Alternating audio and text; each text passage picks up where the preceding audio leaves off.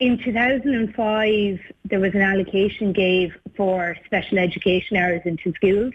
And I know this is quite some time ago. Um, but that allocation came on the back of changes, very big changes to our education system, which allowed for the first time students with diagnosed needs to have the right to access their local schools and provided the support hours that they needed. So in 2005's allocation, you had uh, different provisions of, our, of support hours given to each child depending on a diagnosed and acknowledged need, and then extra hours given to schools to support students who may not have had a diagnosis but a, um, still needed support. So then in 2017 there was a, um, a, a rejig of this and the new system was based on five pillars. So there was two very significant pillars in that and that would have been a school's test scores um, now, when we say t- schools test scores, people assume that it is the test scores of all students in the school, and it was only a small selection of uh, test scores that were taken for that. So 20% of a school's support hours came from looking at the small little group of test scores taken from the school, and then there was um, support or claims of support to be given to students who had been recognised to have what were called complex needs. So those complex needs would have been anything like a diagnosis of uh, general learning disability, which would mean that um, academically and within life, uh, a child may not be meeting the same goals as someone their peers. They would be uh, achieving quite lower to their peers across all areas of education and life. Uh, this would also include then you would have had allocations for uh, or children with who had been diagnosed with autism, uh, with different syndromes such as Down syndrome, um, emotional needs, uh, things like ADHD and that. So um, the data was supposed to come from that from the HSE. Then you had a few other criteria such as if your school was in a disadvantaged area, um, if your school had a higher number of males enrolled than females, you got a few extra hours, and then um, your school profile. So okay. that would have been your how many children you have in your school. Uh, and Michelle, what what impact would this policy change have on those children who are most in need and most vulnerable if they have their supports removed? And, uh, and indeed, what would such a removal? What kind of impact would it have on teachers and and, and other staff at school? So at the moment, this new um, allocation took out all mention of complex needs. So it it mostly took your school profile of uh, your test results. Now the test results is extremely flawed. So you it, the the hours that are being mostly allocated to schools are based on test scores of children who are who were did their tests at the end of second class, fourth class and sixth class over a three-year period from last year. So many people, it's still quite confusing. So to give you an example, your child was in second class last year. They're in third class this year. Yeah. Your child did their Micra or their sigma or their Drumcondra test at the end of the year last year their scores were taken on an average of a three-year rolling basis of second, fourth and sixth class students and this year calculated for the number of hours that are needed to support children in the whole school um, for next year. So your child didn't count on the system till the end of last year, but anything that any information that came from them won't be implemented until they're in fourth class. So it'll have a, it'll have a serious serious impact on on those children, and it would cause issues for for teachers, no doubt. Massive. Like the majority of our hours are actually calculated on the back of test results from students who are currently sitting in secondary school classrooms. It's not related to our students. Okay. The majority of our hours actually for this for next year um, come from students who are in first year in second school right up until transition year or fifth year. Um, on top of that, they're taking the assumption that all children with a diagnosed need will have a difficulty in the area of maths or English, which is not the case. Not every child with a diagnosis of autism, nor every child with a diagnosis of um, ADHD or a diagnosis of Down syndrome are unable to sit an exam or will achieve low marks in maths and English, which is what our hours are being counted from. Um, those students have wider needs than just academic. The focus of this is solely on the academic performance of children, where these students need emotional mm-hmm. needs, they need life skill needs, Okay, um, they they need there's so much more that they need uh, other than just that. And let me bring in Timmy Dooley at this point. Timmy, you're one of the uh, local representatives who's met with representatives from schools uh, within East Clare over this. I mean, what else have they been telling you aside from what Michelle has said? And what's your own view on this policy change and why? You feel Minister Foley and uh, indeed the department want, want to bring it in? Well, first of all, I want to thank Michelle for setting out in very clear detail the impact of this decision on children uh, with special needs and the impact that has on parents and families, and in particular the impact that has on school life for everybody in the school because if teachers are diverted in a way that they shouldn't be, then everybody suffers. The children with the complex and special needs don't get the care and attention that they need. And then other children who have sort of just regular demands and needs to be educated are impacted also. So the whole school community can be mightily disrupted by what appear to be relatively small changes.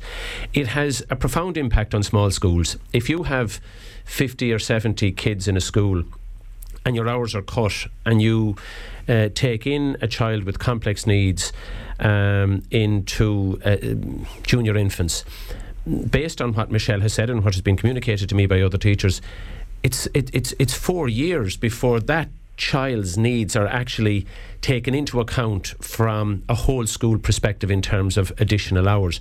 Now, if that's in a school of three or four hundred, the averages work much better. So on average, you probably have X number, two, three, four, whatever yeah, it is, yeah. special needs. So it, it, it, I'm not saying that it doesn't impact, but it has a lesser impact. So this decision has a profound impact on smaller schools, certainly those below can, 100. Can, can I ask you then, Timmy, if you know, what, how have the, surely the Department of Education and Norma Foley would have foreseen this, that it would have this impact on smaller yeah, schools. I'm, so why do they want to pursue it? I'm trying to get to the bottom of that. And what I've asked for, I mean, when this was brought to my attention, that this circular was issued on the Friday of the bank holiday weekend. I and other public representatives were asked to meet with, um, I think we met with between 15 and 20 uh, principals uh, and some key staff, um, where they set out in great detail the impact that it's going to have. So I've I've called on the minister to withdraw the circular in the first instance to give time to engage. Look, we I've in public life quite some time. We've always had good engagement with the INTO. Um, with SIPTU and others in relation to sp- uh, special needs assistants and, and teachers generally.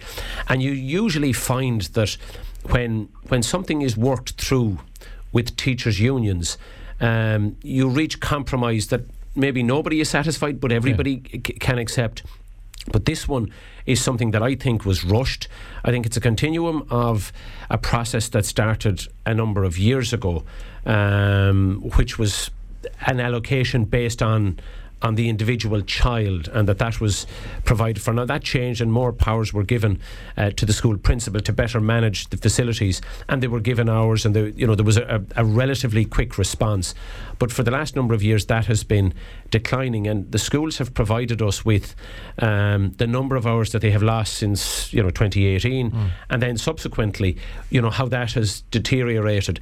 And the one thing for sure that hasn't happened in that over that last four or five years is that there has been any reduction in children presenting with special and complex needs. And you throw in on the top of that, which many schools will work with, with us on, um, are children with um, English language uh, deficiencies or requirements because of the significant migration issues that we have seen, particularly with Ukrainian children. Um, some of them are not just not not have that barrier of the English language, but have the trauma attached to coming from a war zone, the trauma attached to perhaps having lost their father, their uncle, their brother, their grandfather, um, of some of their close family, siblings um, along the way. So that puts, and it's not, it's not it's not to put the blame on them at all, quite quite the opposite. But that demand is there.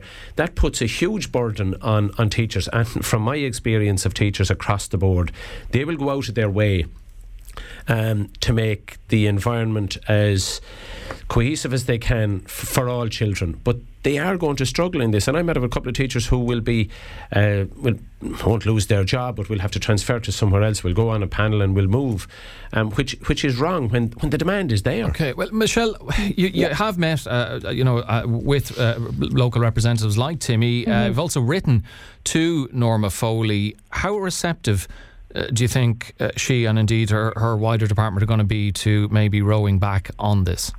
Well, uh, there was an email response from Norma Foley's um, office, and it, the response was very short, and we were told to that it was not Norma Foley's realm to be dealing with, despite the fact that on top of the circular it says the Department of Education.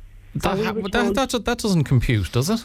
No, and we were told to contact uh, Josepha Madigan about it.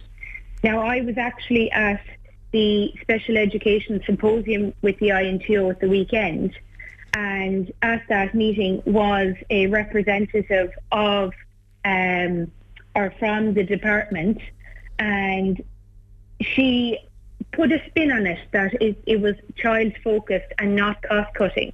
But this clearly is a cost cutting measure you are taking or you're choosing to ignore uh, um, a huge group of students in schools and choosing to to not seek the data or not seek accurate sources of data um, so that the, you are not aware of how many or the department is not aware of how many um, support teachers are actually needed in our country. Um, we got the story that it's phase one of the model and they acknowledge it's not the best model, but they ask for us to inform of us, inform them of other data sources.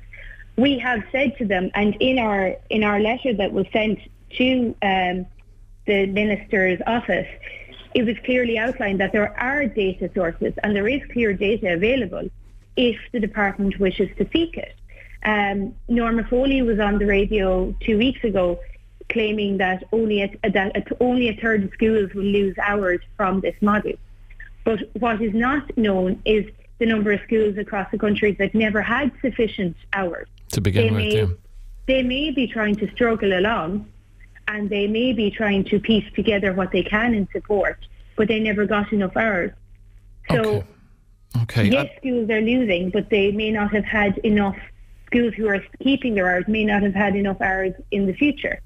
Okay. Um, in addition to this, uh, English support for English as a second language was actually gotten rid of with this new circular, or with well, with this new rollout.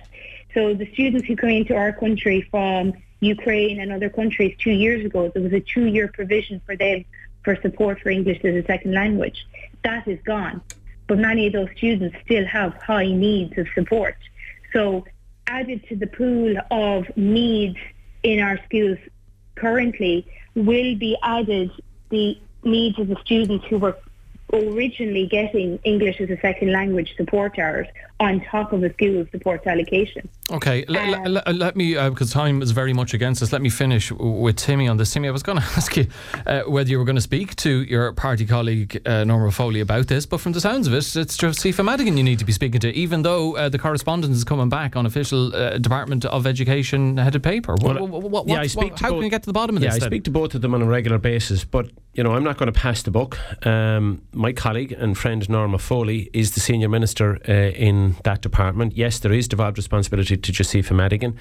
Um, but you think Norma Foley needs to be taking well, I uh, think control both of, of this? Them, I think both of them, and I think it's the senior minister at the end of the day will take the decision, um, and it's it's important. Uh, and I know she understands. She's a teacher herself. She understands full well.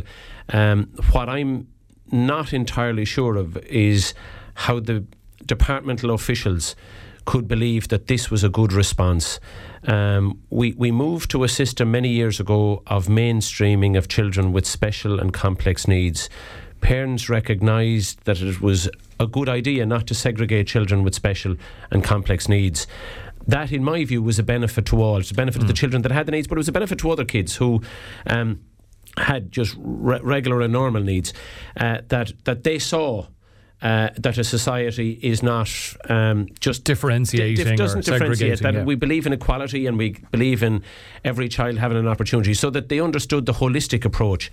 Um, now, if their parents see that that's fine, they're all in, in the same national school, um, but they're not being assisted to, to, to, to get that equality of access to appropriate education. And the really important thing here is um, that it's um, early intervention because what the department officials will say to me is that it'll regularise itself over time because when even when children have left their, they, you know that their their their needs are still part of the overall mix of the school and it benefits those coming in but for the first number of years that's not going to work it's going to have a profound impact, in my view, based on what I have been shown by by teachers across the county.